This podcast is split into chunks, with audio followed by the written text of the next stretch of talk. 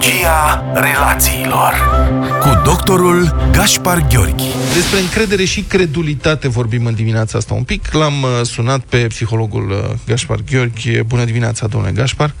Bună dimineața. Sunt tot soiul de... Sunt diverse forme de negare a pandemiei. De la virusul nu există, trecând prin... E mult mai puțin decât se spune, mult mai puțin periculos decât se spune, până la e o conspirație a guvernului, Aparent, în ciuda evidențelor științifice, teoriile astea, cu totul deplasate, prind din ce în ce mai bine. De ce anume? Asta este nedumerirea noastră. Cred că sunt mai multe posibile explicații și, pe de o parte, exact așa cum ați spus și dumneavoastră, e mai ușor să creezi acele informații, acele teorii care se potrivesc cu viziunea ta asupra lumii și dacă ai o minte ușor mai paranoidă, o minte care crede în uh, teoriile conspiraționiste și așa mai departe, evident că te vei duce ușor în această direcție.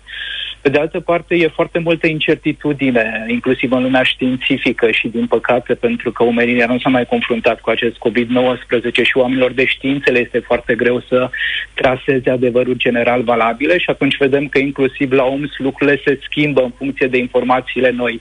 Ei bine, aceste informații noi activează și mai multe incertitudine, iar oamenii, noi românii, nu prea știm cum să gestionăm asta. Incertitudinea ne activează la modul cel mai serios frica, anxietatea, furia, frustrarea, comunicarea, iar la capitolul inteligență emoțională noi stăm foarte prost. Și atunci, pentru că intrăm într-un soi de, calo, de colaps din punct de vedere psihologic, ne agățăm de câte un colac de salvare care e cumva în derivă în jurul nostru și punem o mai mare crezare pe ceea ce spune un uh, interpret, un politician, decât pe ceea ce ar spune oamenii de știință care fac asta by default. Mm-hmm. Știți, adică eu mă mir că nu se înțelege. Asta este particularitatea științei. Știința spune nu știu, știința este adaptabilă, cercetează, mm-hmm. își pune exact. întrebări spre deosebire. Adică nu e Biblie. În Biblie toate adevărurile sunt afirmate și uh, nu mai nu se mai pot schimba. Știința, asta este uh-huh. uh, particularitatea. Diferența, și, exact. pe de altă parte, trăim totuși într-o epocă dominată de știință, de tehnologie, de avansul medicinei. Deci, în perioada asta în care datorăm atât de mult rațiunii și științei, V-ați fi așteptat să fie atât de agresive și de populare curentele care neagă știința și rațiunea? Din păcate, din păcate, da. Pentru că dacă ne uităm la cum funcționează psihologia maselor, de fiecare dată vor fi oameni care se vor revolta, oameni care vor avea perspective diferite sau care se vor duce cu gândirea în cealaltă extremă. Pe de altă parte, aici, cu tot respectul, dar e și o carență a sistemului educațional din România. Noi nu suntem învățați la școală să gândim într-o manieră rațională, să ne adresăm semne de întrebare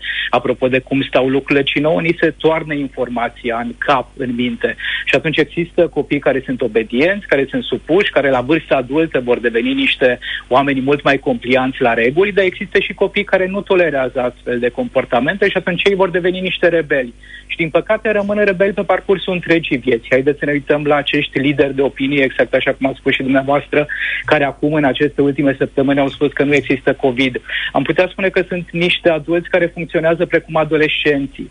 Ei nu cred în ceea ce există, mai degrabă au această atitudine de îndreptățire, sunt special și voi crede în COVID abia în momentul în care vor fi oameni în șanțurile de pe stradă, oamenii morți. E bine, o persoană adultă, matură din punct de vedere psihologic, chiar dacă trece prin momente dificile, nu are o, alt, o astfel de replică. Da. Aceasta este o replică la care ne așteptăm din partea unui tânăr de 14, 15, 16 ani.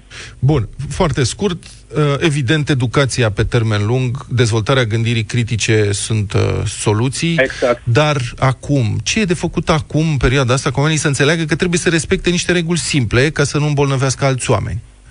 Cred că comunicarea e cea care ne poate salva din nou. O comunicare definită de respect, de bune intenții, exact așa cum a spus și dumneavoastră, să fie cât mai multe contexte în care oamenii vorbesc despre faptul că, da, nu e ușor de respectat aceste reguli, însă de ce respectăm aceste reguli? Ca să nu fie mai rău, ca să ne protejăm viața noastră și pe acelor dragi nouă. Este esențial să începem să vorbim din nou despre cum ne putem proteja altfel decât doar să vorbim despre cifrele alarmante care cresc. Mulțumesc foarte mult, psihologul Gaș Gașpar uh, Gheorghe în direct la deșteptarea. Psihologia relațiilor cu doctorul Gașpar Gheorghi.